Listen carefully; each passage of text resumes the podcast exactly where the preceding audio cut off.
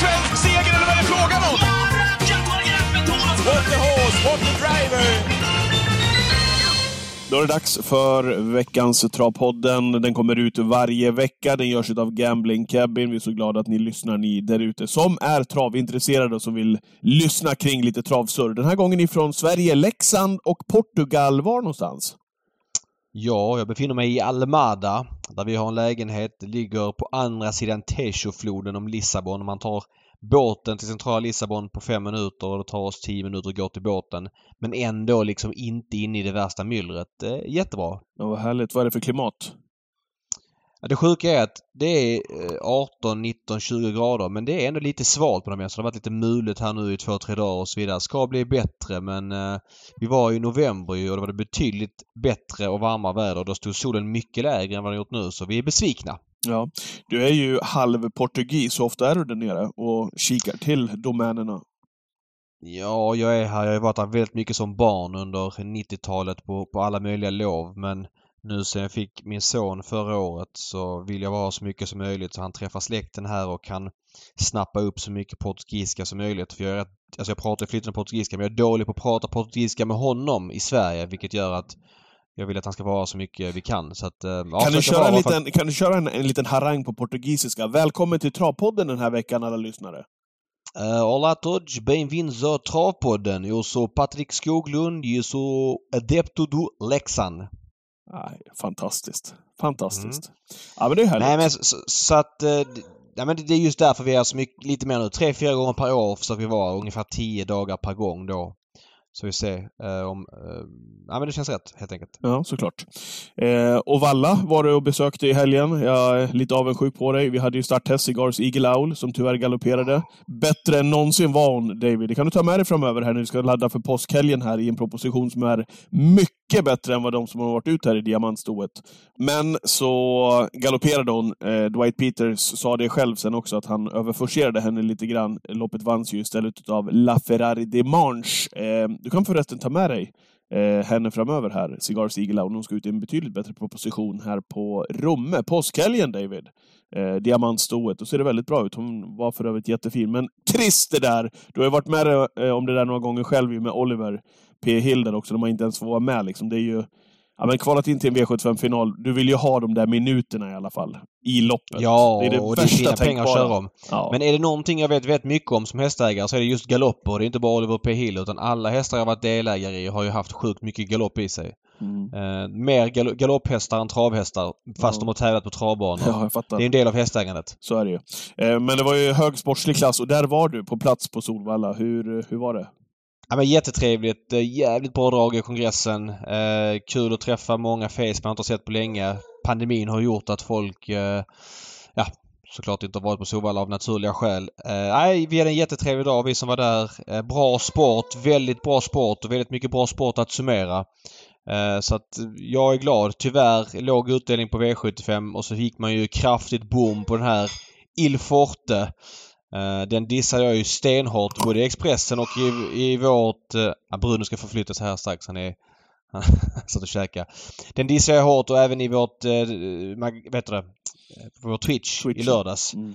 Som 11-procentare. Du var inte jätteuppåt på honom heller. Jag stekte på honom på 8-9 hästar. Jag säger så här då David, men nu ska man ju inte men, eh, dra alla över samma. Det var ju någon där i Twitchen som trodde på Ilforte, men man såg ju många som verkligen vek in hovarna där på Ilforte. Eh, och vårt resonemang ja, jag, var ju där också med, med full distans, bli pigg i ledningen och allt det där. Nu blev det ju jag så. Jag skiter i vad alla andra gjorde. Jag tyckte att han såklart var underspelad på Kalmar som 70-åtsare han vann på 11-1 såklart. Men därifrån till att med framspår, över full väg, längre resa och att Global Bodyguard hade en bra chans att svara upp ledningen. Eh, att han då kanske skulle gå lite grann i dödens och så vidare. Nej, bara, bara pudla och att man har jättefel ja, ibland. verkligen. Uh, och jag gör det så uh, gärna också för Jarl Olsson. Vilken häst han har alltså. Va? Ja, men och hela grejen. Alltså jag kände där under loppet, man, man känner ju ofta att ah, men den här kommer tröttna, men här kändes det varvet kvar att ah, ja. jag får nog kliva av på V7 på i princip allt här. Ja. Eh, och så är det en del av travspelet, man tar ställningarna fel. Eh, hade han varit, ja men så här 2-3 procent ja då petar man ju dit honom men nu hände det inte så mycket på V7. Det gick ju från 37 till 133. Så att då kan jag överleva att ta ställning och kliva av. Men hatten av eh, och jag, jag pudlar bara att jag hade helt, helt fel helt enkelt. Ja. Nej, det är snyggt, verkligen, av eh, Jarl Olsson. Eh, Il Forte alltså. Kanske den mest imponerande vinnaren under hela dagen. Och även om vi fick se ett helt gäng eh, bra vinnare, vart vill du landa härnäst? Ska vi ta in Stole the Show kanske? I, eh, Ja, men vi, vi kan väl börja utanför. Dels vill jag säga grattis till dig som hade sju rätt på ett av systemen. Nu blir det ändå bara 7 500 men det är viktigt att sätta den ibland så man har pengar till driften av Mm. det här med att spela på trav. Ja, Men vi är kan börja, det var ju fina lopp utanför Margareta-serien. Ehm, Joe Dalton, där satt vi i Twitch, det var lite kul faktiskt. Såg vi bilprovstarten. Eh, jag såg den live i, samtidigt kör Twitchen och Joe Dalton med långvagn spetsade enkelt och Ja men den kändes ju intressant till vad det nu var på V4, 10% ish. Den ska ni ha med. Eh, bara brakvann till 10 gånger i själva loppet. Det var många på Twitchen som var med på den faktiskt. Det var, Det var- kul. Det var kul. Jag gick in och tittade på den och du sa såhär, ja här plus på 1 och 4 eh, gula i... Ja. Jag gick in och kollade där. Det var ju verkligen plus plus intryck i bilprovstarten och, och bra odds eh, också då. Sen. Kul. Ja, och förvånansvärt usel är jag på att eh, kolla bilprovstarter. Jag brukar vara lite lat där och det, det måste jag bli bättre på. Framförallt när det är så orutinerade hästar. Mm. Eh, Serva CD eh, för Örjan vann. Eh, tog enkelt ledningen och sen hände inte så mycket. Lite intetsägande får man väl säga. I lopp tre så vann Adrian Colgjini med A Perfect Face. Spårade runt om. Adrian som jag tycker växer mer och mer både som tränare och kusk och jag tycker att han blir mer och mer egen. Han har ju såklart, vilket är helt naturligt, gått mycket sin pappas fotspår Tycker i han har varit det många ett år. tag ändå David. Jag tycker att han har liksom... Ja, men, Jo, men det har han gjort. Och han har varit en egen längre och han har en lite annan körstil. Men jag tycker det blir mer och mer uppenbart eh, hur han liksom förvaltar det här på ett eget sätt. Liksom. Mm. Det är klart att han har fått mycket gratis och samtidigt mycket press på sig genom att vara son till Ludvig Colgjini och fått många stora hästägare från start. Mm. Och det är klart att man kör på lite i samma hjul som pappa har gjort ett bra tag. Men Ja, sen kanske något år och mer och mer växande. Men Ja, nu var det en stor dag på Solvalla där många hade vässat och han fick vinna eh, lopp då dels i Margaretas serie men även med Carlos Smart på V75. Det är imponerande att göra det. Verkligen. Ska vi Och sen lopp fyra... Ja. Ja, förlåt. ja, ta lopp fyra först då, så går vi på Kallis matchen. Ja men uh, Is No Good Am, hur bra är den hästen? Det visste Mm. vi ju såklart efter Åbystarten att det var något extra. Eh, vi vann ju joggandes på 12 och 6 och jag messade lite med Örjan efteråt och frågade hur bra tyckte du han var? Ja men det kändes som något extra, skrev Örjan och hästen har ju tjänat ganska lite pengar. 689 000. Eh, jag hörde Stefan P. Pettersson efteråt sa att det förmodligen blir kungapokalen framöver men Mm. ja, det finns ju mycket lopp att välja på för honom. Han står ju billigt inne på V7 och allt det där. Just det. Vilken trevlig häst det där är. Verkligen. Eh, om vi landar in då på Kalis Marta, när du ändå är inne på Adrian Colgjini-spåret där. Eh, vad läcker hon var alltså. Otroligt fin i sin, i sin start i Zoo-eliten när hon ja, men inte gav Dear Friend, som ju brukar vara sylvass när hon får, när hon får rätt lopp, en chans. Utan stack undan och ja, spänstade verkligen över mål. Ja men har man de här egenskaperna som Carlos Smart har då kommer man känna bra med deg. För det är ju många av de här storelitloppen som är över kort distans. Eh, och stoeliten är ju ibland ganska tunn, det får vi ändå vara ärliga och säga. Och Carlos Smart eh, kanske är bäst på kort distans men det känns som att hon klarar full distans också eh, bra från ledningen. Och hon kommer tjäna otroliga pengar i de här loppen för att som sagt stoeliten är ganska tunn.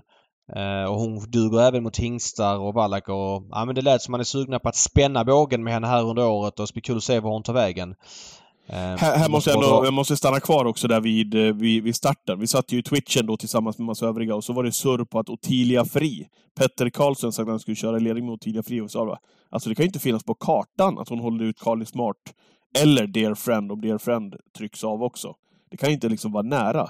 Hon var ju inte nära. Jag fattade ingenting av det surret som var i lördags Nej, kring men henne. Peter Karlsson hade väl en idé om att han ville ladda och, Jo, då absolut, kom men frågan, spelarna. frågan upp per automatik upp. Ja men om, vill du köra spets om du kommer dit? Ja men det vill jag göra hade han då sagt. Ja. Kanske inte till varje pris stod det i diver, Nej. diverse intervjuer. Nu spelar inte det någon roll överhuvudtaget men det är ändå uppiggande att folk är lite påställda innan så att inte alla bara ska lägga sig på rygg tycker jag. Nej, så är det ju. Sen får man ju värdera in då, startsnabbheten kanske då. Det är ju rätt Ja men viktigt. såklart. Ja. Måste bara dra en rolig episod som hände eh, i, inför V71 där Borups Tornado var favorit så Ja, men vi var ju ganska inne på den och många andra också. Han var ju ändå ganska klar favorit. Ja. Eh, och så kom det fram en, ja, men kan säga en känd travperson som sa till mig, ja men ägaren där Leif, han um, Stall Philip. Eh, de vill, vill gärna vara med i Harpers och Örebro International och sådär så att eh, ja men det är bra om han eh, inte vinner för då går han ur någon volt där liksom i något av loppen. Jaha, ja, men det låter ju märkligt. Men det där tar ju knappast Uffe Olsson och Uffe Stenström hänsyn till. Men, men i varje fall var det snacks att, att de hade Harpers och Örebro International i sikte och då var ju inte seger optimalt. Sen så eh, kom nästa person fram till mig. Du har du hört det att eh, den här Leif säger att inte Borups Tornado ska köras av seger? Nej men det kan inte stämma sa jag. Det, det känns osannolikt i en V75-final och sådär liksom. Ja, men så alltså, tre, vänta, ja, ja. tredje person fram till mig. Du har du hört det att de inte alls ska köra en Borups Tornado idag liksom. Det blir ju som en sanning liksom. Mm. Eh, bara för att han då skulle sikta på Örebro International och Harpers. Så att han hade gått runt att i nu pratar inte jag om honom själv så jag kan inte, känner inte Leif heller vill jag säga. Storsatsande hästägare vill jag säga. Superkul att han är det. Men det blir som en sanning där på kongressen. Ja men Borups Tornado, han ska inte köras för seger liksom. Mm. Flera stod liksom med långnäs efter V71. Klassisk ögat boka örat. Ja, verkligen. Och så ja, men 220 000 till vinnaren här då. Så jag menar, Ja, ja. Vi, vi är i, i mars och, Ja, ja. och snackar Harper. Så att, Ja, nej, då kan han knappt starta fram dit om man då skulle få ett bra lopp där. Så att eh, det där var helt märkligt måste vi säga. ja, verkligen. Eh, Men eh, nej och sen så, ja men som sagt Il Forte, det är bara pudla. Eh, ja, det, gör han vi, är. det, det gör vi båda två. Det är Ja. ruggig häst. Ehm, Uh, Stolde Show då? Vad säger du om, eh, om hans insats? Ja, det var inte alls förvånande. Eh, Det var lite förvånande kanske att eh, ingen annan, att han var den som var först framme om, eh, runt disco eller fram till disco för att överta. Men Solo Show återigen, han är en faktor i de allra största loppen. Mm. Han kommer att vara en av dem det snackas om till Elitloppet. Kanske inte riktigt än men lite framöver. Så enkelt som han vann på så pass bra tid. Husu Ja. gjorde jättebra här som gick först i tredje varv och Örjan körde väl bara för andra priset då när han insåg att han inte kunde bli mer än, mer än tvåa. Ja. Sen var det också en liten... Jag sitter ju ofta och lyssnar på live när jag sitter på, på Valla och så hörde jag hur Adrian två gånger fick försvara sig med att varför han inte gick ut med upstate face. Och då sa han då typ att ja, men hade jag gått först i tredje spår så har jag inte häst imorgon utan jag chansade och satt kvar. Mm. Det kan ju inte vara någon på allvar som tror att upstate face vinner loppet om man ska gå först i tredje spår i det loppet. Det är klart att Adrian måste sitta kvar och chansa i det läget. Han kan ju inte ge Who's Who rygg redan 1100 kvar. Nej, nej. Och han har Eh, ett, med ett lopp i kroppen bara. Helt chanslöst. Ja. Så att, eh, att han ens ska behöva försvara det, att inte bara säga men vadå, hur ska han vinna loppet om han går Ja, först i tredje? Nu sitter han kvar och kan ändå hoppas på att Stolde Show kanske inte är som bäst och att det blir lucka bakom och så. Då kan han vinna loppet. Ja. Men går han först i tredje, det är totalt chanslöst. La Ferrari de Manche nämnde jag också. Eh, hon, var, hon var fin. Eh, igen, får man säga. Ja, eh, hon ser väl inte speciellt mycket ut för världen och sådär men vi går en 13-tid från ledningen i åttonde starten. Ja, snyggt jobbat var- av Carl-Otto Göransson också. Och hans Verkligen. dotter som sköter La Och, och, och sen måste vi säga någonting om duellen i V75 också. Phoenix Foto. Vi hade ju Svante Eriksson i podden förra veckan och det var väldigt kul för Svante att han fick fira ja, dagen efter sin 30-årsdag med en V75 finalseger. På vilket sätt han gör det Phoenix Foto. Barfota runt om och jänkarvagn fungerade bra. Ja. Han kommer att bli, får han bara behålla den här formen så kommer han bli oskön för många i silver. Så är det. Sällan eller aldrig har du pratat så mycket om en tvåa i loppet, men det var han väl värd att nämnas. Unico Broline med den avslutningen. Och han är, väl, han är ju kvar i, i den här klassen också. Mm, men det är Phoenix Foto också. Så Ja. att eh, de, de lär stötas på varandra igen och den var ju också jättebra Unique Broline. Eh, Och sen så bara ett omnämnande av Best of Dream Trio i V75 7. Tredje Ja. spår fram i döden så bara var bäst. Ja. Ehm, den här hästen har svårt att ta till mig. Dels för att den är kommer från Italien. Man, man, ja, men man kan inte den hela vägen. Sen ser han lite oansenlig ut tycker jag. Ja, men det gör han. halv- Det är, det är liksom inte någon sån där uh, power... Nej, och power Nej, springer- liksom. utan det är springer en- och Det halvbryter är en lite grann. jäkla och- löphuvud på den där och det såg vi om inte Så annat. är det ju. Sen, När han duellerade har- där mot uh, Amalensius Ja, BB men- för några veckor sedan. Ja. Och sen så har han bytt lite regi så det är inte så att man har följt honom, att han följ, att han är liksom Ja men det är den tränaren som tränar, att man har följt med utan det har varit lite hit och dit och nu tränas han i Norge och så vidare. Sen stammen, han är efter den här Nad El Sheba, italienska Ja. eh, hingsten. Visserligen Scarlet Knight som morfar. Men totalt sett eh, osexighet över hästen men oj vad bra han är. Eh, och så Ja. enkelt han vann. Så att Ja. eh, honom kommer vi också få se eh, mycket framöver. Han är kvar i brons också efter den finalsegern. Så att, eh, häftiga race i lördags. Grymt. Mm, ja, verkligen. Eh, när det gäller de tävlingarna eh, så kan vi väl ändå bara, bara eh, nämna Elitloppet också som har fått ytterligare en häst eh, till eh, till startlistan. Eh, Vivid Wise Ass kommer med i år igen. Vad tänker du kring honom? Nej men totalt givet såklart. Eh, det blir ju lite eh, jag ska inte säga märkligt. Jag fattar att Anders Malmroth vill bjuda in Elitloppshästarna i TV4 på lördagar. Det är då vi har som flest som kollar och det blir mest snack om det. Men det blir ju liksom en hemlighet som, som inte blir någon hemlighet när de här hästarna, vi vet att de är intresserade och han har bara bjudit in två hästar. Tre då med Vivi Vaisas. Jag kan inte tänka mig att Delia de Pomereux inte får en inbjudan. Även om hon skulle floppa i Paralympiatravet så tror jag hon ligger bra till det. Kanske man väntar med inbjudan i hennes fall då till Paralympiatravet så hon, eftersom hon ska starta här men de här tre inbjudningarna som har kommit har ju varit noll nyhetsvärde runt. Eh, nu blir det väl lite mer spännande framöver. Vi får se vilka han bjuder in. Admiral As lär ju ligga extremt bra till till en inbjudan så det är väl nästa häst skulle jag gissa. Ja. Mm. Ja, ska vi eh, gå in på veckans gäst här då? Eh, ja, men det tycker jag. Blir lite en annan lite... vinkel ändå kan man väl säga mot vad det, hur det brukar se ut. Ja men så är det ju. Eh, det bottnar ju såklart i travet men Jakob Delaros hockeyspelare som har blivit travintresserad genom dig. Ändå tillbringat många år i NHL, stekhet inför SHL-slutspelet och lite intressant att höra om hans hästägande när han har två ja. betrodda hästar till V75 Bergsåker på lördag. Han har ju varit med i, i NHL. Du kommer ju, vi kommer komma in på det alldeles strax. Men man kan gå in och läsa en artikel om man vill göra det också om, om Jakob. Eh, Jakob Delarose, Horse Whisperer. Ligger på nhl.com, nhl.com alltså, kan man söka på Delarose där och gå in och läsa om hans travintresse. Det är en eh, rolig och eh, härlig artikel. Välkommen till Travpodden, Jakob Delarose. Tack så mycket. Hur är läget? Jo, men det är bra tycker jag. Det är slutspelstider i, i hockeyn här, så det är där man har gått och ja, väntat på. Den förstod, den förstod man. Den skulle man få rakt på käften innan vi ens har börjat prata V75. Patriks lag Leksand åkte ur här igår, va? Det är Jackes lag också i hjärtat, men han spelar ju för Färjestad just nu, så att han pratar för Färjestads del här nu. De kliver in här i slutspel under är det, un... är det fredag? Fredag? Ja, fredag vi Skellefteå borta första matchen. Ja. Jakob Delaros känd i eh, hockeykretsar och lite i travkretsar. Eh, kan du berätta lite grann om ditt travintresse? Eh, ja, det är väl Patriks fel höll jag på att säga.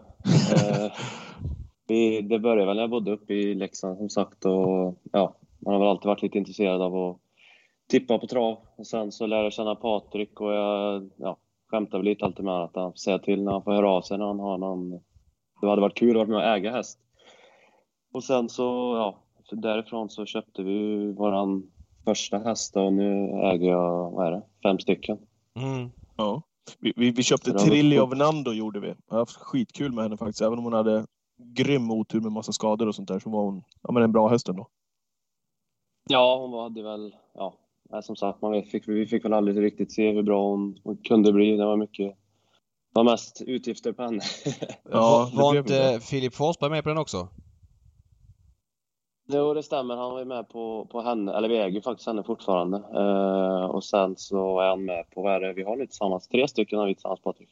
Vi har tre tillsammans, ja. Vi har en tredjedel, du och jag och uh, Filip i Trillo Nando. Hon har förresten lämnat en hingst efter Eh, Daily Lovin eh, och det är faktiskt eh, Della och Filip som har fått namnge den. Eh, helt knäckt är jag. Eh, den heter Stevie G efter Steven Gerrard.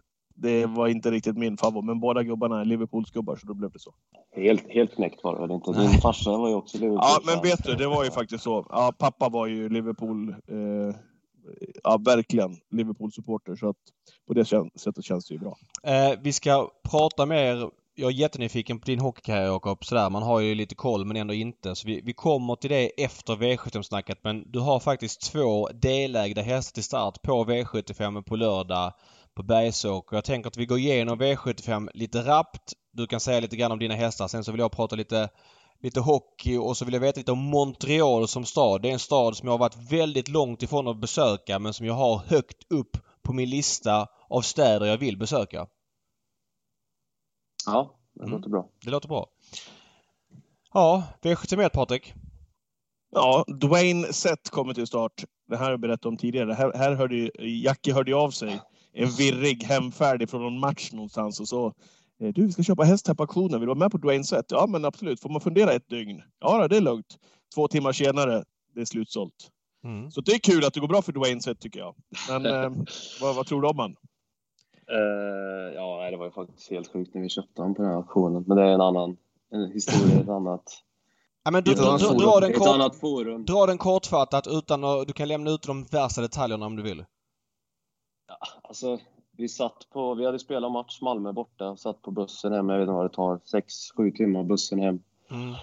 Jag och Mikael Wikstrand sitter väl i princip längst bak på bussen och vi brukar su- surra mycket trav liksom på resorna och sen så hade han sett under veckan att Dwayne Sett var ute på, på Travera. Mm. Så han hade väl skämtat lite under veckan liksom. Ja, ah, fan ska vi, ska vi lägga bud på Dwayne Sett liksom. Han, jag tror han har mycket pengar kvar att tjäna.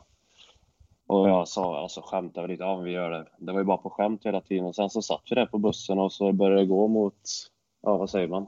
Budgivningen var slut. Och så sa jag det till ja men vi lägger max, jag kan vara med, vi kör. Men vi lägger max 200 000 så här då. Vi köpte han för Ja, 200 000 då, så vi satt där liksom och det började komma närmare och närmare. Det var ingen som la någon mer bud. Jag tror han stod i typ 150 000 när vi la 200. Ja. Och då var det en timme kvar eller någonting, så vi fortsatte där och bara, "Nej, fan, vi kanske får han nu för 200 liksom. och så klockan gick ner och sen typ sista 10 så hade vi fått med oss hela bussen på det här, så hela bussen satt ju och räknade ner liksom från 10 ner till 0 sekunder och sen så var det ju fullt kaos där på bussen och då var det folk som ville köpa in sig och Ja, jag skrev till Patrik då bland annat. Vi sa fan, men vi, vi säljer lite andelar. Det blir lite mycket med, med 100 var liksom. Ja. Det, det, det, det är ju en chansning. ja. Ni, alltså, Eller- då hade inte ja. ni besiktigat? Inget sånt alls? Nej, ingenting. Eller, eh, Wikstrand hade ju skickat sms lite med idén och frågor. Vi hade ju bestämt att vi skulle ha den hos... Wikstrand är väldigt bra polare med Oskar Berglund. Ja.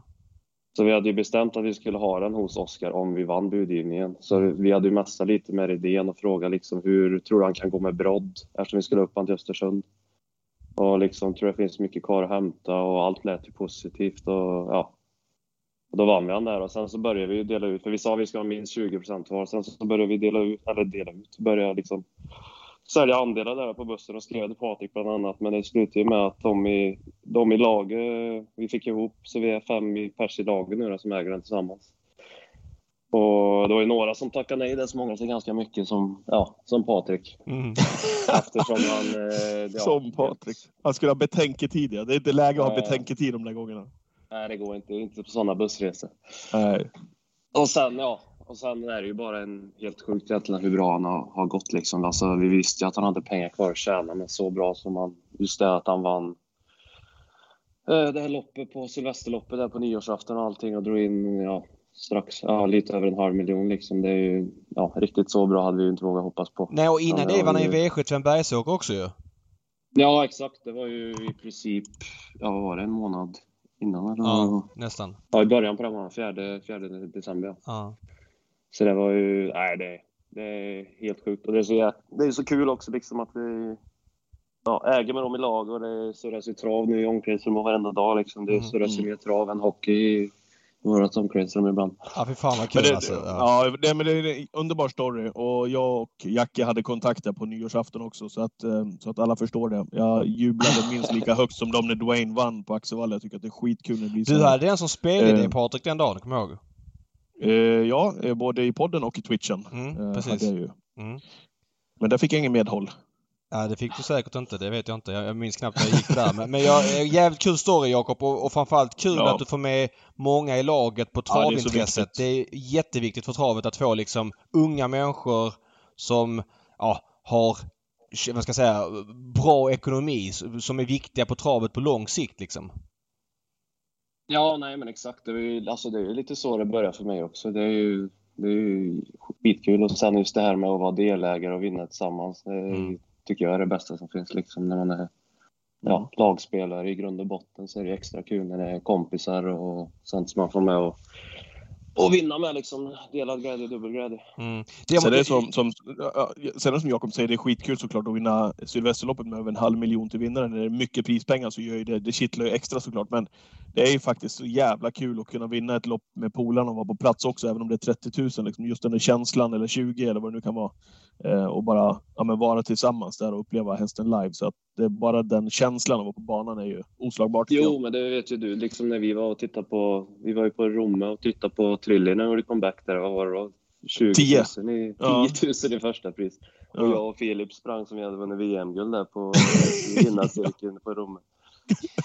Ja, det är Eh, skitkul. Det, det, Ja. det, det här gör ju en annan fråga som jag tycker känns lite aktuell också. Det är ju Rede, att köpa hästar från Redén. De bästa tränarna brukar det vara totalt iskallt att, att köpa hästar från och på Travera eller alla andra internetaktioner det känns ju som att ja, det krävs att man har en vinkel tycker jag när man köper en häst. Svårt att bara ta en häst, köpa den och sätta hos en annan tränare och tro att det ska gå bra på lång sikt liksom. Det finns ju en anledning till att folk säljer. Men här lyckas ni alltså köpa från Redén och det är många andra hästar. Jag menar Redén har lyckats bra mot Wayne Sett. Men det finns ändå en, jag ska inte säga förbättringspotential, men det finns ju en, ett, annat liv när man köper hästar från Redén. Många andra topptränare är ju väldigt svårt att förbättra om. Men Redén får dem att gå väldigt bra och det finns liksom en andra chans på något vänster. Svår ekvation det där tycker jag.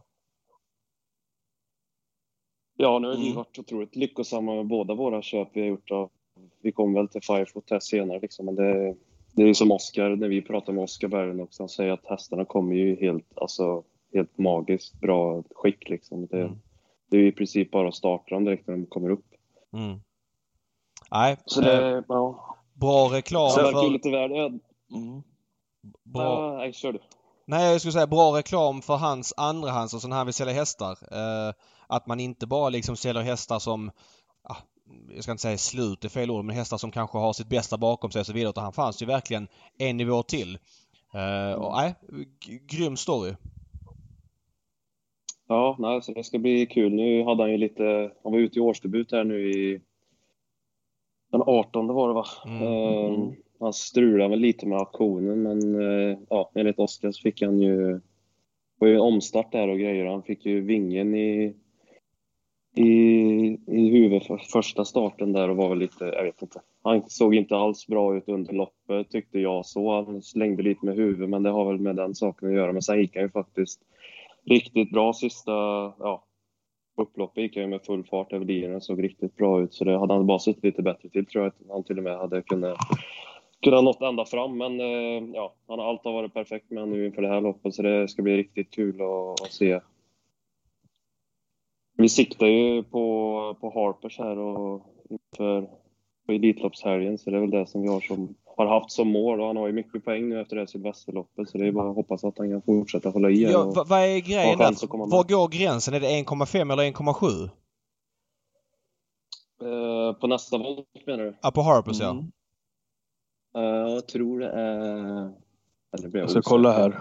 Jag ska kolla. Hur mycket har han på sig nu? Han, han har 1,393 på sig så vinner han. Jag tror att det är 1,5 eller 1,7 jag är osäker. Men är det 1,5 så går han ju ur mellanvolten om man vinner här. Jag ska kolla. Ja, nej, men då tror jag det är 1,7 för vi har ja, planerat liksom lite för det så det vore ju dumt att... För att det är ju så här, vinner han det här så blir han ju klar för uh, silverfinalen annars. Så att ni får ju Ja, start exakt. på den V7-omgången hur som helst Ja, om exakt. det går bra.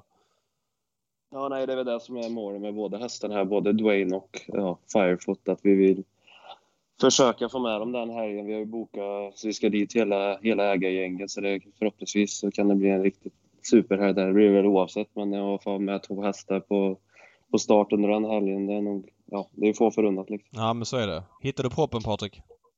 Ja. Vad är det? Eh, tillägg 20 740 meter, vi vunnit 1,8.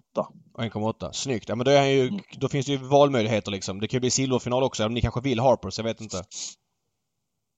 Ja, nej, det är väl, ja, som sagt, vi är nog bara tacksamma om vi lyckas få med honom på någonting där. Så det, Ja men alltså Harpers kommer det med vi i med, med de här poängen. Det är inga problem. Ja, nej, det är det vi har haft som mål egentligen efter, eh, ja, efter Sylvesterloppet här och så Ja. är det det vi har snackat om. Vad vad är vad förväntningarna här på lördag nu då? Han blir ju andrahandare på V7. Vad, vad känner ni spontant? Nej, men vi, ja, är väl, man är väl alltid nöjd med sina egna hästar, men jag tycker han har, ja, ska ha riktigt bra chans liksom. Det, sen är det väl lite tråkigt med bakspår kanske, men det, jag tycker de som är värst emot är både, ja, van Gogh och, eh, och Algot har lite trånga spår där i mitten, så löser det sig lite på vägen så tror jag han ska ha riktigt bra chans. Mm. Och Ja, vanlig vagn och skor, skor fram liksom, det är inga problem. nej. Han vann ju Sylvesterloppet med vanlig vagn och skrev runt om. Ja, men exakt. Mm. Det, är, det är bra att du säger trånga spår, för det är jävligt lätt att tänka när det är silverdivisionen att det är auto, för det är det alltid när man liksom vid blotta ögat slår upp programmet. Men det är faktiskt voltstart på, på lördag i det där loppet. Så att, helt rätt. Eh, inga optimala spår för de svåraste konkurrenterna där. Eh, van Gogh och Algotsson. ska man ju komma ihåg, hästarna som man fick stryk av senast, eh, det är ju liksom inga, det är inga dununga. Det är ju var Donny Cham och From the Mine va, som var före i mål. Så att, ja, ju, exakt. Det är två riktigt, riktigt bra hästar.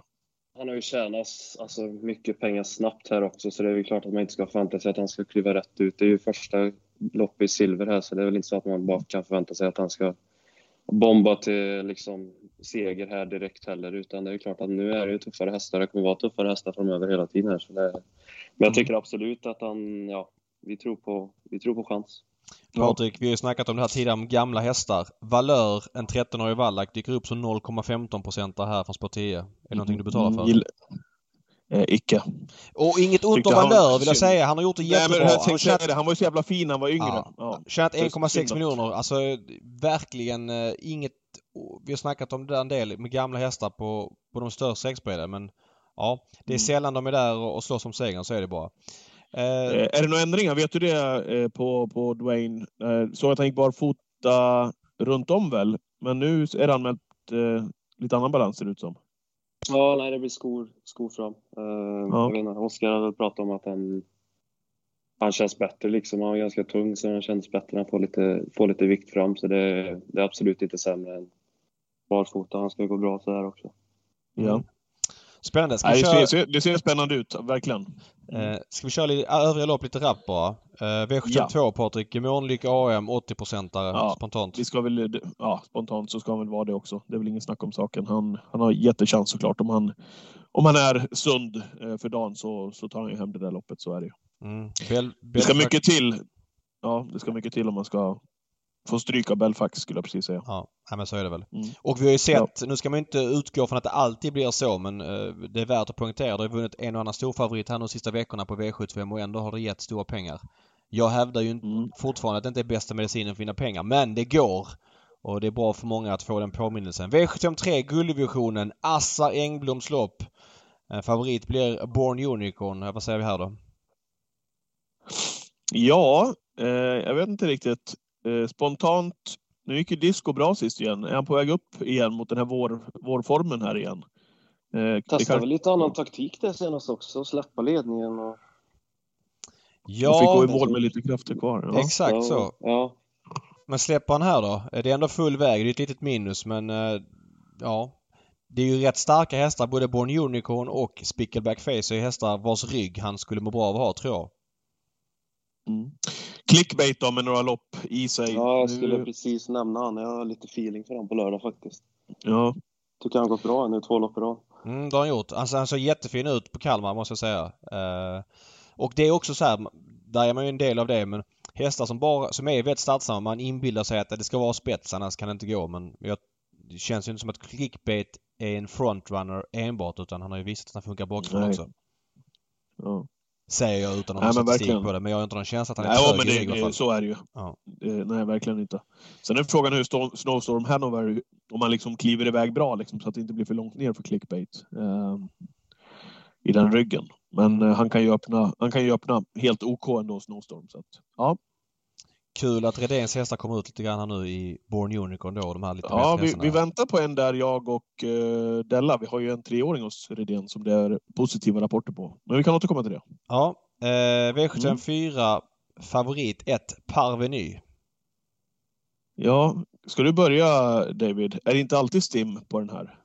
Jo, jag tycker 4, det är 18, 4 18, 4 98, 1 87 har han stått här på slutet. Mm, och det har ju varit tunga lopp. Det har varit Margretas eh, tidiga unga serie 4 18 då och sen så Bergsåker V75 under fem gånger. Senast också klar favorit. Visserligen mot sämre motstånd. Brände då också. Ja, jag vet inte. Spår 1. Nej, kan... Ja. Vad, vad, vad, tror ni om Firefoot och vad säger ni? Vad hade ni för förväntningar när ni köpte honom eh, och gick det till eh, Jacka? Nej, det var väl lite alltså det var ju, vi är ju samma gäng som är på, på den som på, på Dwayne. Eh, och det var väl att vi ville liksom, ja. Jag, är, jag och Wikström äger några fler sedan innan, så det var ju de andra som, det var ju, Dwayne är ju deras första häst. Ja. Så det, ja, jag brukar säga det till dem. Fan, ni behöver köpa någon. Ja. Så ni får se hur egentligen är att äga häst. Allt är inte guld och gröna skogar varje gång. Det vet ju du och jag Patrik. Exakt Ja, så. det Ja, exakt så. David också. Eller David också Ja, förmodligen. ja, Ja. ja. Nej, så det, och sen så, ja, då hörde, jag tror det var, om det var Oskar eller Wikstrand som hörde av sig till Redén igen och frågade om man hade någon till salu liksom och då, ja, då blev det Firefoot och sen, ja, han har ju gått fyra raka segrar här för oss och sett riktigt fin ut och vunnit på, på alla möjliga sätt. Han har vunnit från spets och vunnit den hårda vägen också liksom, så det, det ska bli kul att se hur, hur bra han kan bli för det känns som att han har väldigt mycket pengar kvar att tjäna. Ja, verkligen. Han var ju otroligt fin tycker jag, där, framförallt när han slog Nilsson ett, var det näst senast, eh, på, på V86 där. Ja, precis. Ja, han slog väl, jag tror han slog Nilsson ett två gånger i rad. Ja, det gjorde Näst han. Ja, senast det gjorde han. och Det gjorde han. gången innan det också. Båda på, på Bergsåker, så han trivs ju på Bergsåker. Så. Sen var det väl totalt, ja, när vi fick ju sämsta möjliga spår här då, men vi har ju det var riktigt, riktigt intressanta ändringar här. Det blir ju, dels blir första, första helstängt eh, och första rycktussar. Oj! Så ja, nej, jag tror, jag tror han kan vara helt seriöst 50 meter bättre än vad han har visat hittills i alla fall. Mm, Så det ska bli, även, även fast det är spår 8 nu så, ja. Han är väldigt startsnabb också. Så Det, det, det låter ju kanske som att jag är helt galen nu, men eh, jag skulle inte bli helt förvånad om han sitter längst fram efter en bit. Mycket har intressant. du Mycket mer känsla för honom, eh, Jacke, än vad du har för Dwayne? Om du måste välja. Hade han haft något annat spår än spår 8 hade jag svarat ja, 100 procent. Eh, men som sagt, vi vet ju inte botten på honom. Liksom. Han har ju gått med ja, tunga skor och öppet huvudlag, fast, fast bomull. Ja. Så det ja, nej men ja, jag tror, jag tror han kan vinna från alla möjliga sätt i det här loppet faktiskt. Jag tror inte är det någon häst som vill försöka sig på han, ja, om han sätter sig i döden Mm. om någon häst vill försöka svara liksom, då jag tror de får jobbet att starta på ett tag. ja, fantastisk optimism. Optim, optim, optimism. Det gillar vi. Ja, men det är väl Ja. härligt. Ja, jag, Ja. Det är en otroligt fin häst också. Ja, jag kollade Parvenys tidigare starter från inre spår. Eh, Magnus körde honom eh, här från spår 2 på Solvalla i slutet på förra året och öppnade helt okej men jag vet inte, Magnus fick välja först. Han har ju kört Parveny tidigare och valde Firefoot, eller? Ja, det stämmer. Ja. Det säger ändå lite grann. Eh, Även om Ja. Firefoot ska letas i balansen för första gången så ja. Eh, Ja. Kul upp. Men den, den infon var faktiskt intressant på Firefoot det du sa där med utrustningen. Det kan bli, Ja. det kan bli mycket uppåt. Eh, V755. Eh, ska, du borde ha ett kryss över det här loppet eller? Du hade en grej att säga. Ett kallblodslopp för lägerklassen. Jättekul spellopp Ja. men är man inte superpåläst så är det svårt att säga så mycket. Men du hade en Jag- kioskvältare här helt- Patrik. Ja. Jag blev helt utdömd här innan vi körde Nej, igång. nej, nej. Nej, okej. Kör. Nej, men jag säger det då. Rosmarie Söderlund, 0% på Sörtinder. Ta det för vad det är. Men eh, hästen är bra. Hästen är gammal. Hästen galopperar ofta. Men eh, ja, jag kommer betala för Rosmarie kan jag säga. Jag har följt Sörtinder länge, länge, länge. Så att eh, ni gör som ni vill om ni plockar med eh, Rosmarie eh, på lördag eller inte. Mm. Ni får väl höra av er. Ja, absolut. Det kan vi göra Ja. efter loppet. Om ni Eh. betalar för 0 procenten. Ja, V756 då. Eh, favorit 4 Hefneram. Eh, Varför vill ni dra streck förresten över loppet? Nej, men jag har dålig koll på hästarna, Jobbigt punkt. Jag behöver Ja, inte liksom... ja, ja, jag fattar. jag har inte Jag pluggat så jättemycket och eh, ja, nej. Finns, jag kan sitta och rabbla massa rappakaljer men jag är sugen på att snacka om någonting jag, jag har koll på. Som så V76 Ja. till exempel där Svedberg har två ospelade hästar i sammanhanget. Både Hindenburg Am eh, 2, 2% och Fighter 3% känns ju sjukt underspelade här. Jaså? Ja det tycker Ja. jag. Spontant. Fighter, Ja. hur bra var inte han? Men den näst senast på jäveln när han vann från döden så senast var han väl också väldigt bra på, eh, på Valla. Alltså jättebra prestationer. Eh, känner jag Mm. spontant att det är låg procent. Jag vet inte vad ni känner. Vi har ju dissat Icon Miraz också. Eh, länge. Det kanske ska fortsättas med det. Jag gillar ju Hefneram. Vart lite besviken på honom senast. Tycker att han borde kunna bättre för det är en häst med otrolig kapacitet. Vi kommer väl ihåg... Ni, kändes det väl som att han hade det nästan klart förra loppet Ja. när han Ja. höll på att kliva förbi på... Sen så, ja, jag vet inte. Blev lite stum den sista biten, men jag hade nästan räknat, räknat hem den på... Ja, han det var 50 kändes eller helt- 100 kvar. Ja, jag håller med helt. Och så två loppen i kroppen borde väl ändå föra framåt honom även om det var lång distans senast. Det är för lite med 2 för henne och det är för lite med 3% eller 4 då på fighter, det kan jag säga. Har du koll på Mm. Berglunds häst här, No Limit Express? Eh, ingen superkoll så. Det enda jag vet är att han har... Ja, han tycker att alla, alla hästar just nu är, är fina. Och, ja, han har väl börjat ta ut de flesta här nu i årsdebuter, så det... Nej, jag tycker han är värd att ha med också. Det är en Mm. fin häst. Ja. Eh, får jag bara slutföra resonemanget på Hefneram. Eh, ni kommer ihåg näst senaste starten va? Vilket jävla lopp han gjorde. Ja, det var När, jättebra på, på Gävle. Bakom Bitcoin Dark vann Ja, ju. exakt. Ja. Ja, precis. Så att, eh, ja, den hästen kan ju betydligt mer än de här procenten den spelar på. Men formen kanske ett litet frågetecken så att jag köper det. Men hästen är ju ruggigt kapabel, så är det ju. Mm. V75-avslutningen då. Eh, favorit här är Bugatti Miles. Eh, som sagt, Daniel Redén börjar lufta ut dem lite grann nu. En Mm. efter en. De kommer ut här nu. Det, är- det, det är ju värt att ändå ta med att Redén har varit tydlig med att han inte haft de bästa träningsförhållandena sista veckorna. Eh, det var ju ett par favoriter var det på V86 förra veckan som brände. Den här Versace Face vann ju men den imponerar ju inte. Sen brände ju den här italienskan han brände väl med två favoriter utanför också. Är de hårt spelade än så länge så tycker jag man ska ta dem med lite beaktning. Det är min spontana eh, känsla. Det har inte startat sedan han vann finalen i slutet på november här. Vad, vad säger ni här? Nej, men det, det är som du säger, jag messade med Redén bara för några dagar sedan för att fråga hur det var med min och Jackes häst där som vi äger med några stycken. Eh, och eh, då skrev han det. Eh, ska alldeles strax börja kvala dem, men har fått bakslag med banan när kärlen gick. Mm. Eh, Så att det är precis som du är inne på där, han har inte kunnat träna optimalt där. Å andra sidan vet man att hans hästar kan vara 80 procent också, så är de ungefär på samma nivå som de övriga som tävlar. Ja, ja, men ja, absolut. Men det är en klar favorit. De blir, Örjan och han blir, blir ju sällan underspelade. Så kan man ju säga. Nej, så är det. Så är det. Ja, exakt. Här kommer jag betala för nummer ett i alla fall. Tycker jag är lite intressant med lite ändringar i utrustningen och sen även spår 1 är bra på Bergsåker och hemmaplan och allting så den, den kommer jag ha med. Den har ju sett helt galen ut några gånger när den har vunnit. Det känns som att jänkarvagn och barfota på den hästen, det, är allt, det kan bli allt mellan himmel och jord. Vilket har varit tidigare också. Framförallt när han vann finalerna i kriteriehelgen från 12. Han hoppade sista sväng och vann Ja. ändå. Ja, på 12,5 ja. Ja. Mm. Nej, jag, jag håller med, jag håller med Jacka. Den ska, ju, den ska ju passas tidigt alltså. Så är det. Mm. Jag kommer betala Ja. för Santis de Roy vill jag bara säga. Eh, ett lopp i kroppen Ja, du brukar nu. göra det. Du Ja, brukar göra det. han, alltså, det, det känns som att det är en sån häst som nu, nu kommer jag säga något fördomsfullt här men de här Santis-hästarna eh, känns som att de är ganska enkelt stammade generellt sett. Eh, I varje fall de som varit äldre på V7. Den här har inget flashigt namn som gör att han liksom, jag vet inte, blir bortglömd. Han var ju hur bra som helst på V75 hela hösten. Tappar väl lite form mot slutet. Men eh, nu med loppet i kroppen och nej, jag, det låg procent, 3 procent. V-hästen hästar börjar gå bättre nu igen efter haft en vintervila. Den är tidig. Ja, bra. Men du, eh, för att lämna V75 till handlingarna Jakob. Eh, berätta lite grann. Du, hur länge var du i NHL? Ehm, ja, totalt i Nordamerika blev det väl sju, sju år tror jag. Ja. Åkte över som, som 19-åring då, från, ja, från Leksand. ja.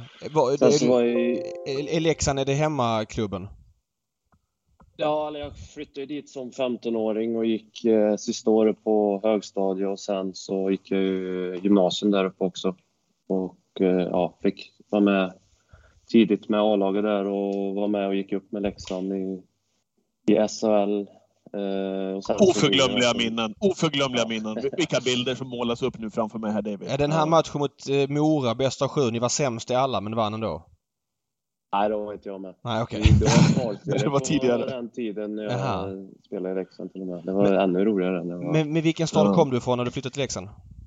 Nej, jag är från Arvika. Det är en Okej. liten stad i, i Värmland. Ja, full har koll, full 20 koll. 000 invånare. Har ju en bra travbana också ska sägas. Eller bra, men den är 800 meter väl? Ja, exakt. Gäller- Jacke, var det där vi startade Trilly? Nej, det var på... det var ju på Åmål, va? När det var... De har ju en tävlingsdag om året som är när de kör, eh, V86. kör åt fel håll. Ja, just det ja. Kommer du inte ihåg det? Ja, just det. Det var du som hade matchat in den. Berätta, det var kul faktiskt. Ja. Nej, jag satt ju... Ja, det var ju det var ju vår första häst, Trilly, som sagt. Och så fort de skulle ut så satt jag på travsport liksom och kollade propositioner hela dagarna i princip. Mm. skickade jag massa förslag till Patrik hela tiden. Patrik var den enda då som liksom i våran, utav mig, Filip och Patrik som hade koll på trav kan man säga. Mm. Så jag satt ju bara där och kollade liksom. Sen hittade jag den här propositionen där. Jag tror det var GS 75 kanske. Ja, det var ju det. Ja. Mm. Så hittade jag den här propositionen där de skulle springa, springa bakvarv på Åmål. Tror det var typ 60 000 ändå i första pris. Ja, ja. Så jag åkte ju dit, jag och några polare där och jag kommer ihåg jag sprang med henne på upploppet där längs med staketet. Jobbade in henne. Niklas Benson i sulken. det var så jävla snygg, roligt. Snygg, snyggt matchat. Ja, Jocke var det som så här, Jocke Elving som tränade Trille då. Eh, ja, var, vart ska vi ut? Ja, men jag har ett bra lopp på dem. Ja, men Jacke har hittat ett lopp på Åmål. Han bara, va? Ja, det är bakvarv. Vi kör bakvarv också. Han bara, vad fan är det som händer? Okej, ja, vi åker väl dit då. Om, om Jacke är på plats så åker vi dit. Det är lite så det ska vara också. Det tycker jag är, det är halva grejen med hästägarna också. Att åka ner till Åmål att man vet att en av delägarna är där. Istället för att välja ett annat lopp på hemmaplan. Det tycker jag Ja, hon Nej, underbart. Där, så hon, hon kanske är det vi skulle satsa på med Trille och köra, bara köra bakvarv. Ja, det kanske har varit så. Men du... sprungit en idag.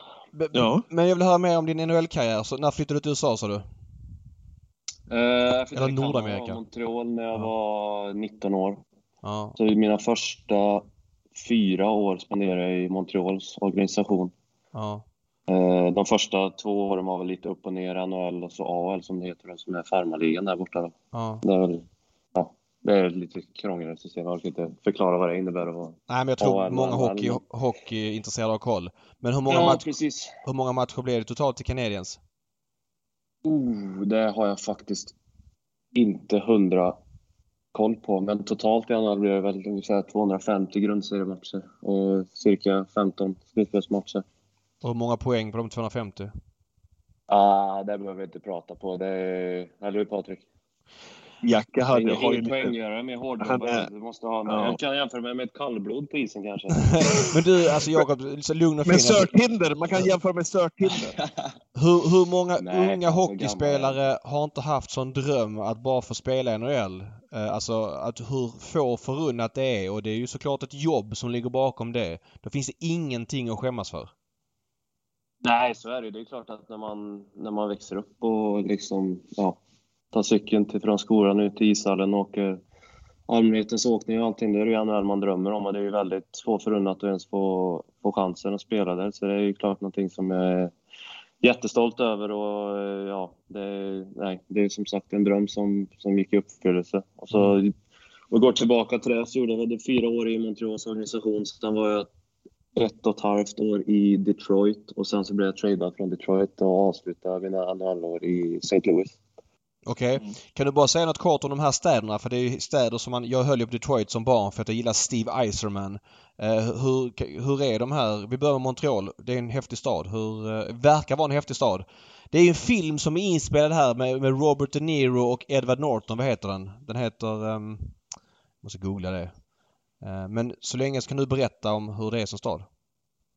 Nej, Montreal är ju helt, alltså helt fantastiskt. Jag kommer garanterat åka tillbaka dit eh, ja, när jag får chansen. Liksom. Det är en, en magisk stad. Påminner lite om typ, ja, Europa, en europeisk storstad. Liksom, lite, det har ju dels ja, nya Montreal, sen har du även Gamla stan som det heter där nere vid, vid vattnet med ja, lite trängre gator och mycket ja, träd och natur där nere liksom och det är otroligt bra restauranger. Alltså det är nog den staden jag har varit på som har, har bäst restauranger. Det är sjukt bra mat där. Och sen mm. just hockeyn i Montreal är ju den är ganska unik liksom. Det, jag tror inte det går att jämföra med något annat lag i, i NHL. Det är enda, enda sporten som finns i... Annars är det ganska vanligt i alla storstäder liksom i USA och Kanada att det är många olika sporter i samma stad. Men just i Montreal så är det bara hockey nu och ja, den historien de har haft. De har ju vunnit Stanley Cup om det är 24 gånger tror jag. Det är överlägset mest. Mm, det är exakt, det är flest gånger. Ja.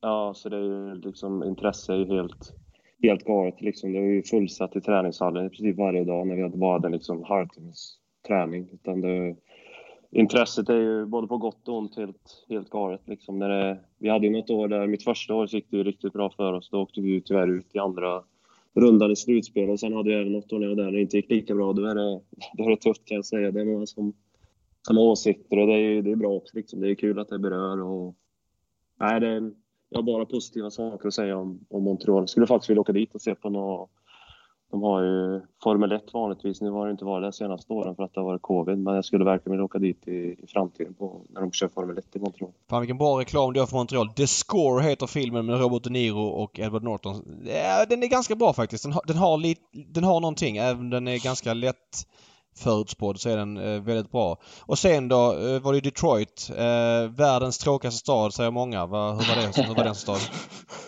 Ja, nej, alltså det är väl inte den sexigaste staden kanske, men den hade sina bra sidor också liksom och just med det är väldigt fina förorter faktiskt eh, runt omkring där de flesta bor liksom så har man 20 minuter in till, till hallen som ligger inne i stan där. Men jag hade faktiskt en, jag är jättenöjd med min tid där också. Det är en otroligt alltså, proffsorganisation och de tog sjukt bra hand om, om spelarna och familjen och nej, jag har inget ont att säga om dem heller utan det, det var riktigt bra också. Sen det, blev det ju St. Louis efter det och det är väl kanske där vi trivdes, trivdes bäst, jag och tjejen just eh, med... Det är inte heller den bästa staden kanske, men just med, med lag och lagkamrater och allting. Det var ett otroligt härligt gäng, så det... Nej, jag har faktiskt inget negativt att säga om något av åren jag var där borta, utan det, det var alla, alla städer var bra på, på olika sätt. Eh, fan vad coolt. Fan vilka häftiga städer att besöka. Vilket liv att leva. Och hur kommer det sig? Du är ändå född 95. Du är ju ganska ung. Hur kommer det sig att du valde att flytta hem? Ja, det hade ju, ja, det är väl, eh, hade ju lite olika orsaker. Dels så blev min, min mamma blev sjuk i, i cancer och gick tyvärr bort den här sommaren som var här nu. Så jag ville ju åka hem och, och umgås med henne den sista, sista tiden liksom. Och det blev ett ganska naturligt val till slut att det blev just Sverige och, och, och Färjestad också då, liksom här i Värmland, nära hem till familjen. Så det, ja, det var lite, lite vemodigt att, att ta beslut och åka hem och ge upp just den NHL-drömmen. Mm.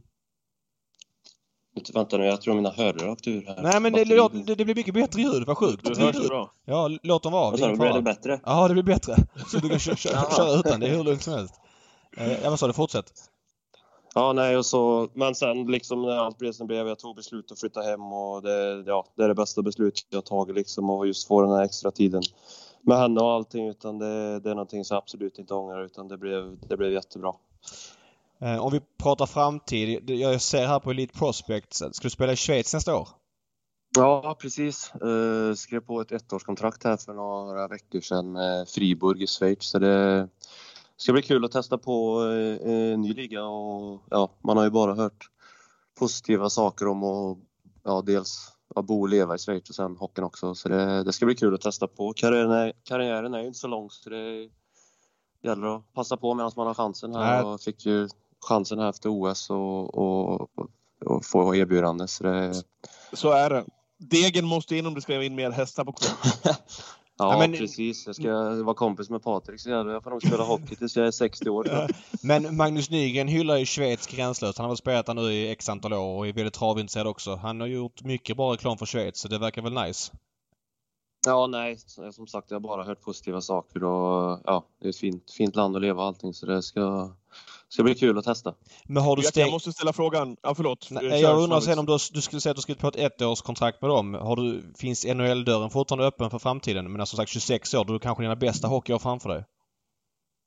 Ja, man ska väl aldrig säga aldrig liksom, men eh, då gäller det att jag, ja, att man gör en riktigt bra säsong för att få chansen igen liksom. Det, det, men det är ju någonting som jag var mycket väl medveten om när jag tog beslutet att åka hem att det kan ju bli tufft att, att få komma tillbaka liksom. Men det är klart att eh, det har jag inte stängt dörren för men då gäller det att vara, alltså, då ska man göra riktigt bra, bra säsong i Europa för att få chansen där borta igen. Och, ja. Så bra har jag inte varit i år i alla fall men det, man vet aldrig. Nej. Men det är kul när du säger sådär Jacke. Eh, för dig som sa det också innan här David att du inte hade full koll på hans hockeykarriär här såklart. Eh, men när du säger så, det är väldigt få som blir uttagna till att spela ett OS också. Jag har faktiskt inte pratat om det äventyret. Hur var det där borta egentligen när ni åkte iväg och spelade OS? Vi mässade ju lite grann där, eh, men berätta om den bubblan, för det måste ha varit speciellt också under den här covid. Man har ju sett och läst liksom här hemma i media skräckreportage, liksom. men beskriv hur det var. Ja, alltså sammanfattat så var det en otroligt häftig upplevelse och jag är jätteglad och tacksam att jag ens har fått chansen att, att spela ett OS liksom. Eh, sen är det klart att det var väldigt eh, annorlunda jämfört med vad man har hört och, och trott att det skulle vara på ett OS i och med att det var covid fortfarande och vi bodde i, som du sa, lite som en bubbla liksom med alla atleter och ja, man fick inte röra sig fritt utan vi var ju i OS-byn där och och så. Sen var man ju liksom livrädd hela vägen fram till OS ens få covid för testar man positivt liksom sista, vad var det, månad in på OS så kunde man ju inte ens få åka så man var ju knappt som man vågade hälsa på folk på, mm. på, på stan liksom samtidigt som man skulle ja, spela SHL som vanligt. Så det, mm. det är svårt att undvika närkontakt som hockeyspelare på isen liksom. Mm. Så det, men det, sammanfattat som sagt så var det en jättehäftig upplevelse och det, sen är det synd att resultatmässigt är det väl lite bitter eftersmak att vi förlorade på med minsta möjliga marginal på straffar mot, mot ryssarna där i semifinalen. Uh, men uh, nej, det var en, en sjukt häftig upplevelse och uh, uh, glad och stolt att man har fått uppleva det.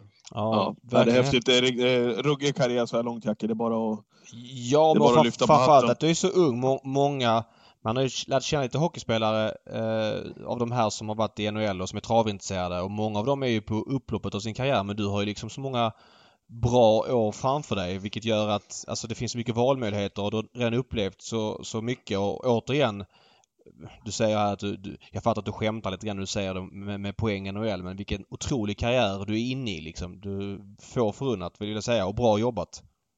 Ja tack. Nej men det, det skitkul och förhoppningsvis som sagt så får man hålla sig skade, skadefri och sånt också liksom så att man får ha en, en lång och ja, framgångsrik karriär. Det är det man, det man har drömt om. Som jag sa förut, det är, det är inte så långa karriärer heller liksom så jag känner ändå att det gäller att passa på och testa på saker och ja, ha roligt medan det varar. Eh, innan vi rundar. Det är ju slutspelet som eh, har börjat smygstartat med åttondelarna. Det är ju kvartsfinaler som du sa som startar på fredag för din del. Inte fan om det är så jävla intressant i det längre. Ja, men tyst nu Patrik. Berätta, hur, hur känns det i truppen inför årets slutspel? För jag ska inte säga förväntningar, men hur, ja, hur ser du på slutspelet i år? Nej, men det, jag tycker det känns som det är många lag som, som kan vara med och slåss om det. Liksom. Nu är det ju slutspel, bästa av sju. Det känns som att allt, allt kan hända. Så tar man bara sig in och vi kom kvar in som sexa då och får möta Skellefteå som kom trea. Visst, det är klart att vi kanske är lite underdogs, underdogs men jag tycker vi har, har bra chans och ja, som sagt slutspel, det är små marginaler. Det, ja, det är mycket som ska stämma in med ja, behöver inte gå in för mycket på detaljer, men powerplay och boxplay och få en het målvakt liksom. Det, det är så sjukt små marginaler så det, vi är laddade. Vi ser fram emot det och som sagt, jag tycker vi har, ja, har en bra chans att kunna kunna vara med och slåss om det. Du ska få ett tips av mig. När du blir intervjuad i första eh, periodpausen eh, det står 0-1 till Skellefteå i första matchen så kommer du få en mick eh, slängd framför munnen på dig så kommer du säga vad va, va ska ni göra bättre? Då kommer du säga ni ska, ni ska åka mer skridskor, ni ska spela enklare och lägga puckarna på mål. Gör det i första perioden från start så slipper du säga det i den periodpausen. Ja, det finns några klassiska klyschor som... Ja, det, är helt det är lite kul. Din kompis, eh, vad heter han, Johan Edlund var... Ja, Eller ja. ni kanske är bådas kompis. Ja, ja. Han är lite, han är... Jag har märkt, vi har haft någon intervju med honom och han är verkligen sån som, ja men för han är lite, jag tror han känns som att han är lite trött på de här klyschiga svaren liksom så han vill, vill alltid att man ska utveckla det lite och jag förstår det också liksom. Det är därför det är uppfriskande man har lite profiler. Ta en sån som Dick Axelsson liksom som verkligen säger vad han tycker. Jag önskar att det är fler som borde vara så men det är ju, ja. Man är ju alla svensk. Människor, alla människor är olika. Men vi har ju Stig som satt en standard i, i travet att vara på ett visst sätt och det liksom genomsyrade alla i ja, 15, 20, 25 år. Eh, och, och det finns ju de här hockeyflosklerna som är liksom... De är så få. Alltså inom fotbollen så är det inte lika mycket... Eh, fotbollsspelare är inte lika medievänliga med det här med intervjuer i pauserna och så vidare. Där, därför blir det liksom inflation i de intervjuerna. Där tycker jag mediebolagen har en eh, ett stort ansvar att liksom ha en vinkel på en spelare. Nu vill vi prata med Jakob Delaros här. Han drog på sig två utvisningar i första perioden. Det är vinkeln. Istället för att bara ta mm. någon random och så säga vad ska ni göra nu så att det blir bättre. Det, det ger ju ingenting liksom utan jag tycker att det, media har stor roll i det också. Nej, men jag håller med och det vet jag. Jag lyssnar mycket på er podd också. Liksom, ni snackar mycket alltid om det här att man inte alltid behöver bara intervjua vinnaren som vann med 100 meter utan varför ta, inte, ta en intervju med någon som brände en favorit eh, istället eller vad hände där i den situationen istället för att bara liksom, man vill ju inte bara ha reda på varför ja, Bugatti Miles vann med 100 meter utan ta något, ta något annat liksom, någonting som, mm. som gör att fler blir intresserade. Mm. Ja, det finns ju så många stories efter ett lopp. Med tanke på hur mycket vi pratar upp V75 och alla möjliga hästar så blir det ju fortfarande, och det är även från vår tid med TV, det har varit för mycket fokus på vinnaren. Det finns ju... Och där tycker jag att man har blivit bättre i travmedia på lång sikt men fortfarande tycker jag att det finns så många stories som är lika värda att berätta än den som vann. Så att, eh, ja. Det, men det, alla sporter kommer väl in i sina floskler där det handlar liksom om... Men Örjan efter en V7 då, han, han säger inte jättemycket efter ett lopp heller. Det kan bli liksom så här, ja men lite slentriant och det, folk är olika. Det är bara att acceptera läget liksom. Det är inte svårare än så. Mm. mm. Ja, nej, man vill väl inte skapa några rubriker heller. Det är liksom så, så vi är. Det får Dick Axelsson sköta. Ja, exakt. Nej, det, är skönt med lite friska fläktar också liksom. Ja. Det behövs. Ja, det är klart det är så. Ja, men jättebra Jakob. Eh, vi ses väl på Elitloppshelgen? Ja, faktiskt. Vi har mm. bokat hela, hela gänget så förhoppningsvis får vi med oss lite starthästar också. Då kan det bli... Ja, nej, det kan bli riktigt stökigt. Vilket, vilka är det i det gänget? Är det bara hockeyspelare eller? Ja, det... Ja, just den helgen är det några fler också, men de som äger nu då, som sagt, det är ju hockeyspelare här i, i Färjestad, lagkamrater, så det, vi alla bokat upp oss, så det ska bli, vi är riktigt laddade allihop. Hur, hur ser upplägget ut? När åker ni? Var bor ni? Var sitter ni? Vad, vad gäller? Uh, vi har bokat på, jag vet, det är faktiskt Vikstrand som är som roddar ihop allt det här. Men jag vet att vi ska bo på Infracity där. Vi ska kika lite på auktionerna och grejer. Vi är, de är fullständigt Galna. bitna här nu allihop. Ja. Så nu ska vi vara med på auktionerna och allting vet du. Så jag ja. tror vi kör fredag till, ja, fredag till måndag. Ja, vad kul. Så ni bor på Infracity hela helgen? Ja. ja. Var De sitter... flesta av oss i alla fall. Var sitter ni på Solvalla? Jag tror han hade bokat om det var restaurangen eller om det var någon loge som var där uppe så det, det blir nog bra drag. Det blir nog bra drag ja. Ja. ja vad kul! Ja men skitkul Jakob! Spännande att prata med dig för att höra om lite annat utanför mm. travet också. Um, ja, vi säger väl som att vi håller connection. Lycka till i slutspelet ska vi säga först och främst. Det är ju superaktuellt.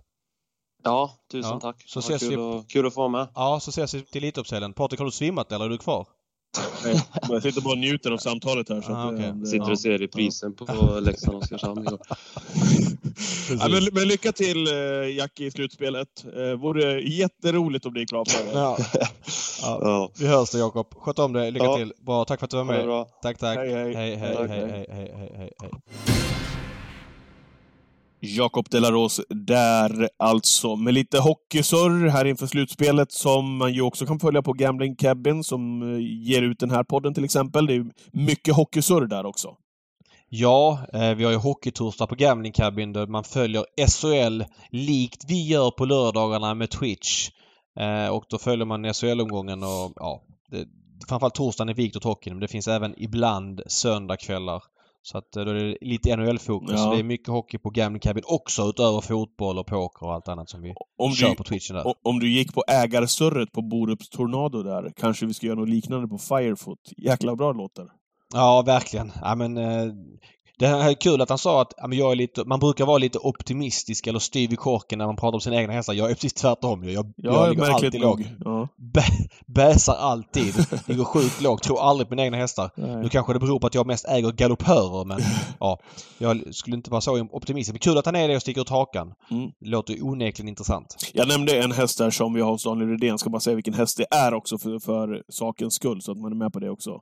Kommer kanske ut och kvalar här inom kort. Den heter Juvraj. En, ett eh, treårigt sto efter Maharaja. Som tränar fint. Vi får se vad det kan bli framöver här. Mm, Redén hade ju... Ronden har gjort en väldigt bra eh, treårs eh, koll där man har eh, intervjuat flera av stortränarna i landet och den har kommit ut i veckan här där flera uttalar sig om sina hästar och där var även en liten notis om Juvraj. Var det det på riktigt? Ja, ja. Där Redén säger någonting om alla sina treåringar, bland ja, alla? Okej, okay, ja. tänkte så här, jo, ja, alla. Jag, jo, tänkte, men... jag tänkte så här, han plockat ur russinen ur kakan. Ja, nej, så, nej. så glad ja, fick man inte vara. Så bra var det inte. Nej. Nej, men eh, och det, det, det är skitkul satsning av Ronnen. Det är ju treåringarna som är roligast för det är där det händer mest liksom. Så att, uh, det finns mycket, mycket bra läsning där. Rekommenderar starkt. Ja, ja men det, det ska jag gå in och kika. Man kan också gå in på, på Sulkesport. Där står det också mycket bra. Det ligger den här podden också för övrigt. Eh, jaha, ska vi runda med eh, hiss och diss då? Det tycker jag. Ja.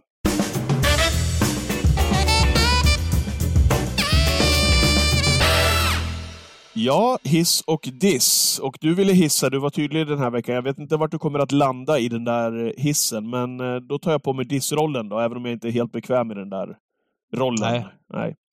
Eh, men jag, jag landade ändå in i, för varje vecka som går här, eh, jag vet inte vilken kategori du tillhör här.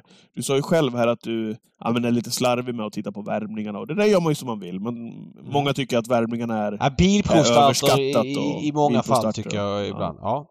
Men jag har också gjort en liten spaning när det gäller eh, många som, som tänker och, och tycker kring loppen. Eh, och det gäller eh, tider i loppen och hur man resonerar kring, kring dessa. Eh, på fler och fler ställen kan man både läsa och höra, till exempel då, han gick sis- 11, sista 700. Och man hörde stup i kvarten. Och så sätter man det mot någon annan i samma lopp som inte alls hade samma speed, sista 700 till exempel. Då får det stå liksom mot varandra. Otroligt sällan eller aldrig, skulle jag vilja säga, så pratar man om hur det har sett ut för respektive häst, till exempel första fem eller 800 av de här loppen. Hur har loppet blivit kört? Var det överpejsat? Gick den här i draget till slut, 11 sista 700? Eller framförallt gör en bedömning då utav helheten av loppet. Jag tycker man tappar bort det totala greppet om prestationerna när man bara hänvisar till tidsangivelser hela tiden. För du är med mig va? Mm. En häst som vinner på Ja, men jag- 1.13 en, jag- en, en jag häst är- som vinner på 1.13 kan ju ha svarat för en bättre prestation än en som vinner på 1.12. Där är vi överens va? Ja men tveklöst. Och det där måste, alltså, så här, när man bara rabblar tider, eh, då blir det Ja, men man hör det ju allt oftare. Du vet det här sista 1200 gick den. Ja. Ja, men helt Nej, men man jävla måste, ointressant. Man måste sätta det i ett, i ett sammanhang. Eh, dock är det så här. Eh, jag skulle bara vilja dela upp det i lite olika kategorier. Sluttiden. Den kan ibland ljuga. Har det gått långsamt mitt i loppet och en häst från ledningen vinner enkelt sticker undan. Ja men då är inte sluttiden så intressant. Då blir Mm. ju sista 500 eller sista 700 mer intressant. För att den säger lite grann om loppets kvalitet. Skulle sluttiden vara långsam och en häst från spets går 14 sista 7 från ledningen och har tjänat 300 lax. Då säger det mer om loppets kvalitet.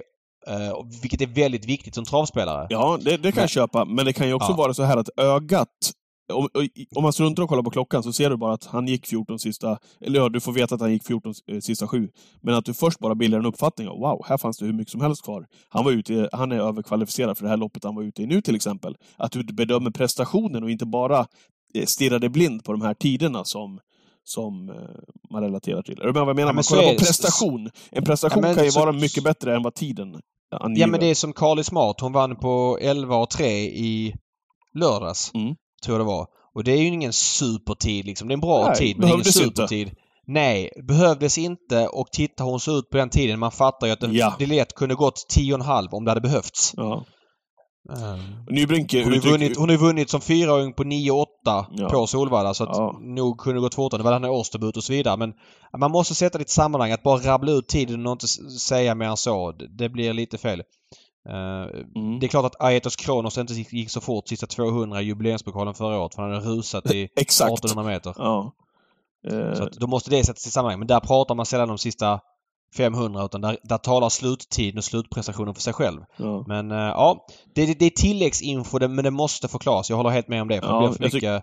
Jag tycker också Nybrink uttrycker det bra i sändningarna. Han säger det ofta att man spelar, han får känslan av att man spelar på utrustning nu för tiden. När det lyser rött på hästar, eh, på, på barfotabalans eller på amerikansk vagn så, så lirar man. Eh, Jag tycker man är inne på samma spår där när man, när man enbart vi- hänvisar till tider och inte ser totalprestationen som sådan. Sen kan man kolla Mm. på tider som ett komplement. Men att bara Absolut. eh, hitta att säga att ja, man gick 10 sista 800, han måste ha jättechans i det här loppet. Då tycker Nej. jag att då, då hamnar man fel liksom, i, i uppsnacket och, och glömmer hästarna och prestationerna. Ja, jag är helt med. Japp. Eh, Min hiss då. Mm. Eh, Jag vill hissa, ja men ganska enkelt enkel grej. Eh, Vi dis- dissar honom ganska mycket. Eh, Jag har gjort det både på Twitter och i den här podden. Jag tycker att han har haft en trist kurva som travtränare. Roger Wahlman. Eh, han har ju varit en topptränare i många år men sista åren har varit lite sisådär och framförallt så har det känts lite surt när han har köpt så fina hästar på auktion så många år och det har blivit inget superresultat. Man tycker att hästarna inte riktigt har fått chansen. Men eh, vi hade med Roger i podden. Han la sig platt. Han sa att eh, det har gått för dåligt. Jag är missnöjd med resultaten. Eh, senaste halvåret så var det väl en liten nivåhöjning. Först tänkte man att ja, det kanske är en vinterform men hästarna fortsätter gå bra. Han tog en dubbel här på Solvalla onsdag kväll innan V86 och hans hästar har gått jättebra. Eh, I ett halvår nu ska sägas. Hans eh, han har alltså bara 39 hästar på listan. Kört in 1,6 miljoner redan. 26 i segerprocent. Vunnit 15 lopp. Att jämföra då med förra året när han körde in 3,9 på hela året och då var ändå sluttampen ganska bra. Eh, åren innan 9 och 8 i segerprocent, alltså redan 26. Det är klart att den kommer gå ner under året men mm. all eloge för Roger som inte gnällde, inte skyllde på någonting utan bara sa att det var för dåligt. Och har tagit tag i det och levererar riktigt fina hästar. Mer som man är van vid att se Roger för och jag tycker det är skitkul. Uh, att, att han verkligen har liksom, ja men, kavlat upp ärmarna helt enkelt. Ja, och jag, bara som en inflik där så har jag haft feeling här på senare tid när han inte haft de här fina siffrorna som han har haft tidigare år. Att de ska ofta ha det lite serverat, hans hästar, för att mm. ja, men duga. Nu har det liksom känts som att nivåhöjningen är ju också att de tål att göra lite jobb. Alltså vi har ju sett några utav hästarna här som har svarat för ruggigt rejäla prestationer. Alltså att det krävs inte alltid ryggar och och, och speeda sista 300 utan nej, det kan komma ut hästar då och vara bäst i loppen och det, det är härligt att se för då är man tillbaka lite grann i, i gamla Roger Wahlman. Ja men så är det och den här tjocka Holly, jag vet inte, jag kan inte säga på rak arm, han måste väl vara ett eller tvåa i kullen so far som treåring. Nu är det ju inte nu kriterievinnaren koras. Mm. Men det är en häst som har sprungit 14 tider och tjänat bra med pengar redan nu och det är en egen uppfödning, han äger honom själv. Mm. Det är mer Roger Wahlman som man är van vid att se honom. Uh, ja, så har det inte varit sista åren lika mycket. Sen är det en sidostory att det är, det, bara säga det också. Unghäststoppen på Solvalla på, på vårkanten, eller inte bara Solvalla, hela landet. Vad händer? 100 000 till vinnaren ikväll på Solvalla, treåriga hästar. Sju hästar, eh, sex eh, hästar till start. Nej, det är skittråkigt. Eh, och det är så väldigt ofta i väldigt många unghästlopp. Överlag. Men när vi är inne i, i april snart, slutet på mars. Är det ingen annan som vill tävla med 100 lax i första pris på Nej. Sveriges största bana? Nej. Ja, jag, jag tycker det är en dåligt helt enkelt. Sen vem som, vems fel det är men här måste Svensk Travsport titta i kalendern till nästa år för det är uppenbart att de här unghästloppen tid på vårkanten med höga prispengar attraherar få hästar. Ja. Spara prispengarna till på hösten eller vad som helst. Jag vet inte. Och något, något sånt. Mm. Ja. ja. Det, det, var allt för idag va? Det var allt för idag. Kan konstatera ja. precis nu när vi ska bomma igen podden också att Flemming Jensen har tagit en dubbel på V86. Eh, vi kan konstatera att Adrian Colgini, som du nyss nämnde, också har vunnit. Skrällvan med Affinity Face till exempel. Eh, så är vi lite update på V86-tävlingarna också. Eh, som är på väg att mm. sticka iväg ordentligt i värde när vi sitter här och poddar just nu. Kan bli Jacke till nästa vecka. Det är ett lopp kvar. Jobba Jacke! Jobba Jacke! Vi som inte har lirat och inte har chansen med någonting, vi hoppas på Jacke. De som kanske är kvar ber mig hålla käften, men det är en helt annan grej. Och vi hoppas på Jacke Delaros också på lördag. Får se om man kan få med sig en dubbel innan det är klart kanske. Eh, där i ja. Wayneset och Firefoot. Vi får se ja, på Firefoot lördag. känns ju jätteintressant med den informationen. Ja. Um, så är det. Bra. Ja. Eh, Natta Bruno, eh, har det fortsatt bra där nere i Portugal, David? Ja, eh, tack så, så mycket Patrik, detsamma. Så connection. önskar vi er alla där ute en härlig fortsatt vecka. Ses på lördag på Twitch. Ja, det gör vi. Och eh, nästa vecka hör ni oss igen. Gambling Cabin och Travpodden. Hej då! Hej, hej!